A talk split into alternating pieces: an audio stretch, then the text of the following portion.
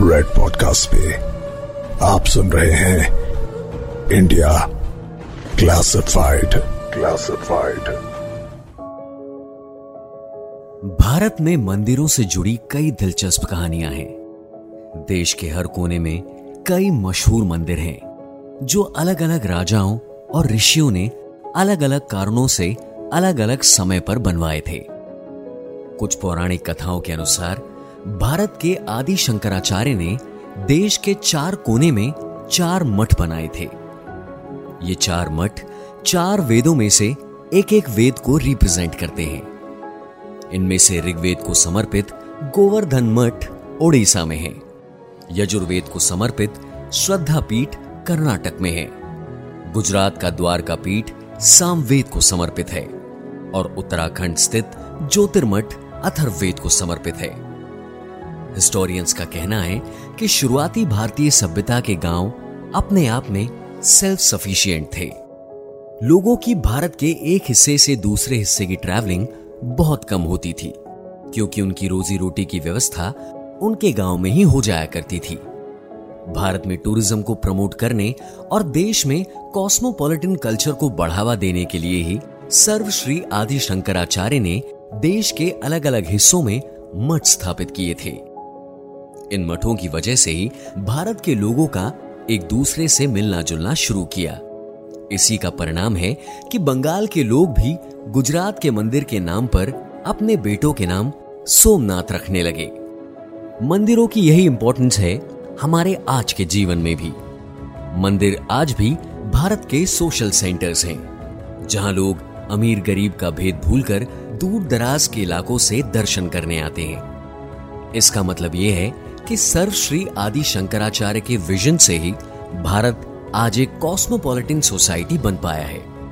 क्योंकि आदि शंकराचार्य का एग्ज़ाम्पल फॉलो करते हुए ही कई राज्यों में ऐसे मंदिर बनवाए गए, जिनको देखने के लिए दूर दूर से लोग उनके राज्यों में आते थे। और राजाओं को भगवान के आशीर्वाद के साथ साथ टूरिज़्म से होने वाले बिज़नेस का फ़ायदा भी मिलता था। दक्षिण भारत के आंध्र प्रदेश राज्य के लेपाक्षी क्षेत्र में वीरभद्र स्वामी का ऐसा ही एक आकर्षक मंदिर है, जिसमें एक ऐसा मैजिक पिलर है, जिसका बेस ज़मीन से जुड़ा हुआ नहीं है। यानी कई टन वजनी ये पिलर हवा में झूलता हुआ दिखाई देता है। इसके अलावा एक और कारण है, इस मंदिर के मिस्टीरियस होने का। इस मंदिर में कुछ जाइंट क्रिएचर्स के फुटप्रिंट्स हैं। जिनको देखकर यह शक होता है कि ये मंदिर जाइंट्स ने ही बनाया है। इनकी मिस्ट्रीज को सॉल्व करने की कोशिश में मैं सुदर्शन आज के इंडिया क्लासिफाइड एपिसोड में बात करूँगा लेपाक्षी टेंपल के बारे में।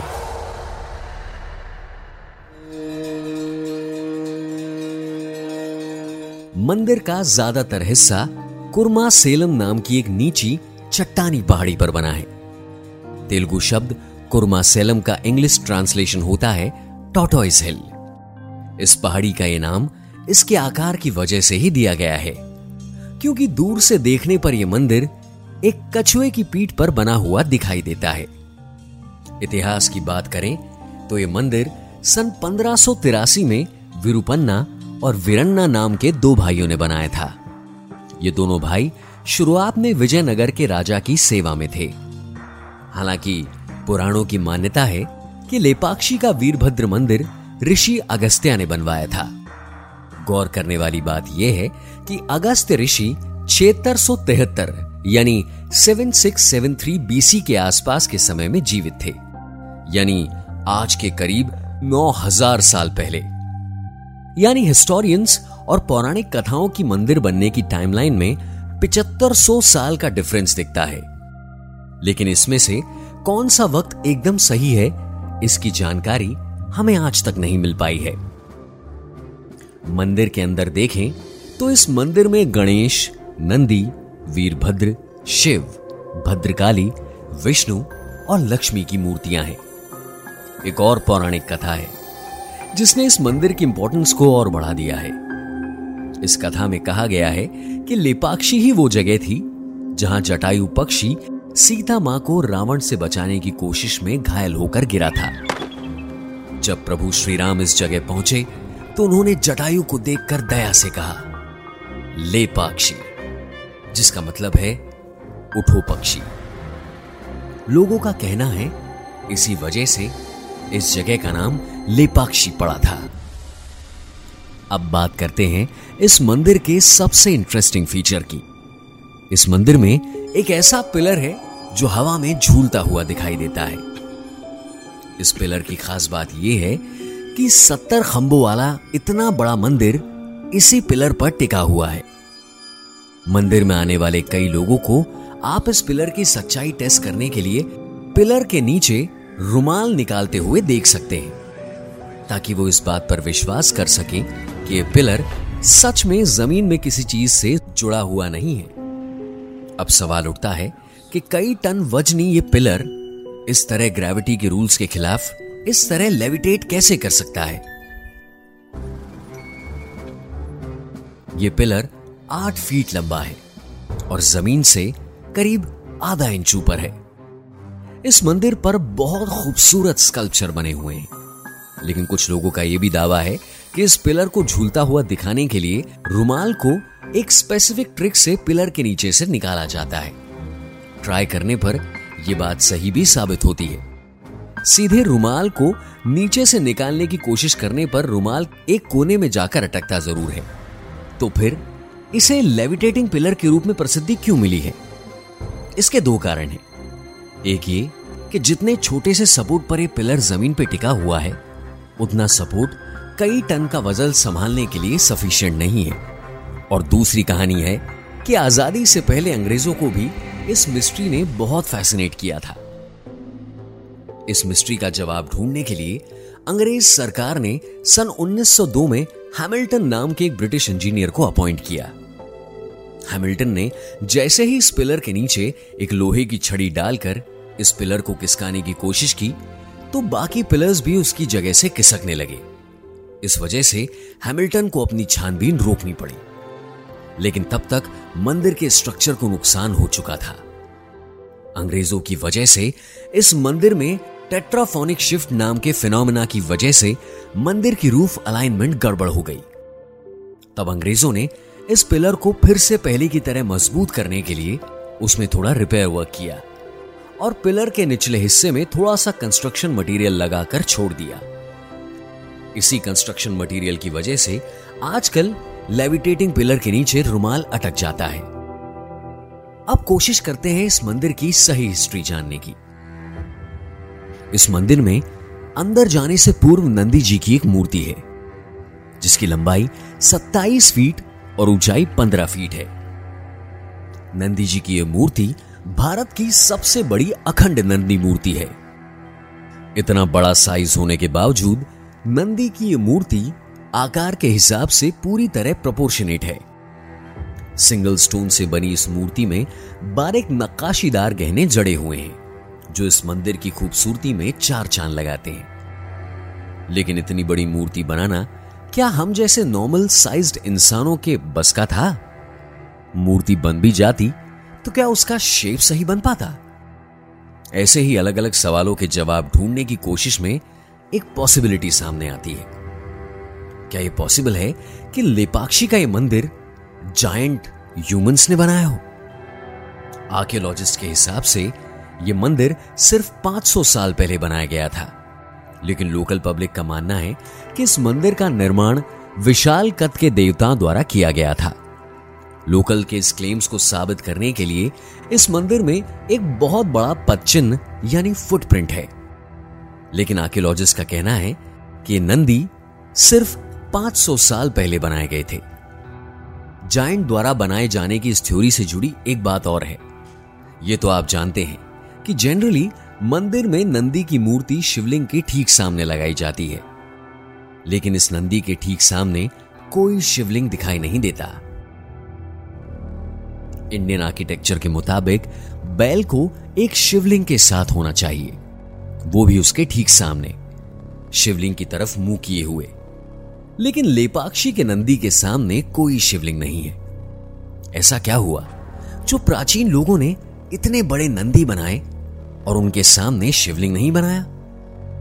आखिर इन प्राचीन लोगों ने नंदी की मूर्ति पर इतनी शानदार मोनोलिथिक कार्विंग की और फिर नंदी को अकेला छोड़ दिया। मंदिर के अंदर प्रवेश करते ही नंदी की मूर्ति से 500 मीटर दूरी पर एक विशाल शिवलिंग दिखाई देता है। यह विशाल शिवलिंग लगभग 12 फीट लंबा है और सात सिरों वाले सरीसृप नामक नाग देवता इस लिंग की सुरक्षा करते हैं। इस प्रकार के शिवलिंग को नागलिंगम कहा जाता है और ये दुनिया का सबसे बड़ा नागलिंगम है।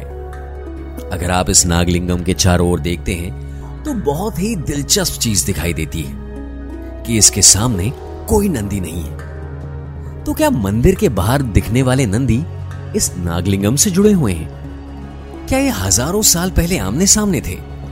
और सिर्फ़ 500 साल पहले बाकी का मंदिर बनने की वजह से इन दोनों मूर्तियों के बीच दीवार आ गई।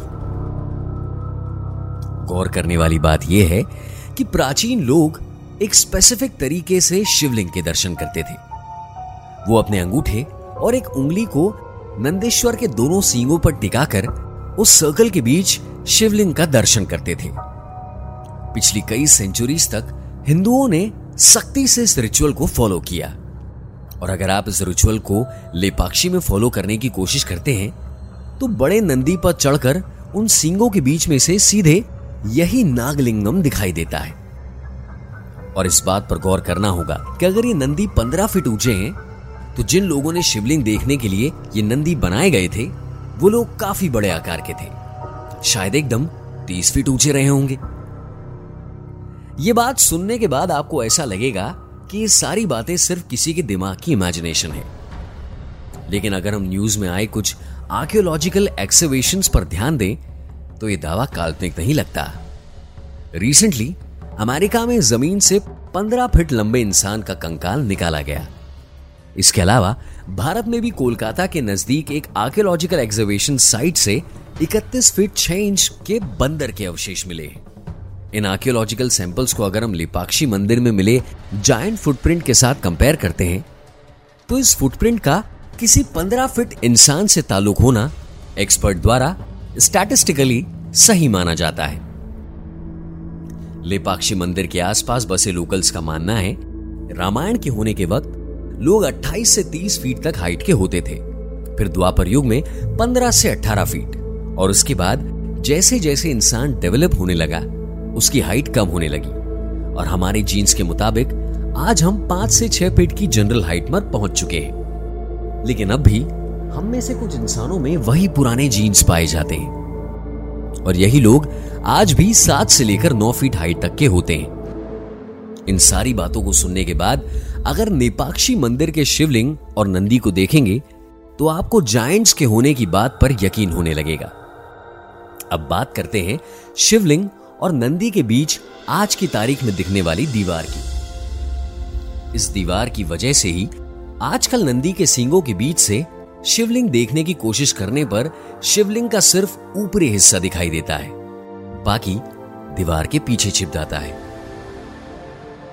इस मिस्ट्री को अनलॉक करने के लिए हमें मंदिर की मूर्तियों और दीवारों की बनावट पर गौर करना पड़ेगा। ध्यान से देखने पर पता चलता है कि मंदिर में बने शिवलिंग और नंदी दोनों मोनोलिथिक आर्किटेक्चर से बनाए गए हैं। मतलब कि ये दोनों मूर्तियाँ एक बड़ा पत्थर लेकर उसके ऊपर छेनी हथौड़े से कारीगरी करके बनाई गई है। लेकिन आजकल इस शिवलिंग और नंदी के बीच एक दीवार है, जो एक मंदिर की है। जबकि हम इस दीवार पर गौर करते हैं तो ये दीवार मोनोलिथिक नहीं है, बल्कि अलग अलग पत्थरों को एक साथ जोड़कर बनाई गई है। ऐसी ही टेक्नोलॉजी मंदिर के अनेक दूसरे हिस्सों में भी दिखाई देती है। इसीलिए यहाँ की लोकल पब्लिक की मान्यता है कि लेपाक्षी में मौजूद शिवलिंग और नंदी तो हज़ारों साल पुराने हैं, लेकिन इसके आसपास बनाए मंदिर कुछ 500 साल पहले ही बनाया गया है। एक मंदिर और इतनी सारी कहानियाँ। आखिर ये मंदिर जायंट्स ने बनाया या भगवानों ने? क्या नंदी को इतनी दूर बनाया गया ताकि जायंट्स मंदिर के नागलिंगम के दर्शन नंदी के करीब से कर सकें? क्या यह मंदिर रामायण के वक्त, यानी सात हज़ार साल पहले भी मौजूद था? इतने सारे सवालों के जवाब ढूँढने में अभी वक्त लगेगा। तब तक इस मंदिर के दर्शन करके रोमांचित और अचंभित होते रहिए। और सुनते रहिए इंडिया क्लासिफाइड, मेरे यानी सुदर्शन के साथ। You are listening to Red Podcast India Classified. Creative Team Piyusha Bhargava, Rohan Bapat. Sound design by Sudhir Tiwari. Send your feedback and suggestions right to us at podcast at redfm.in.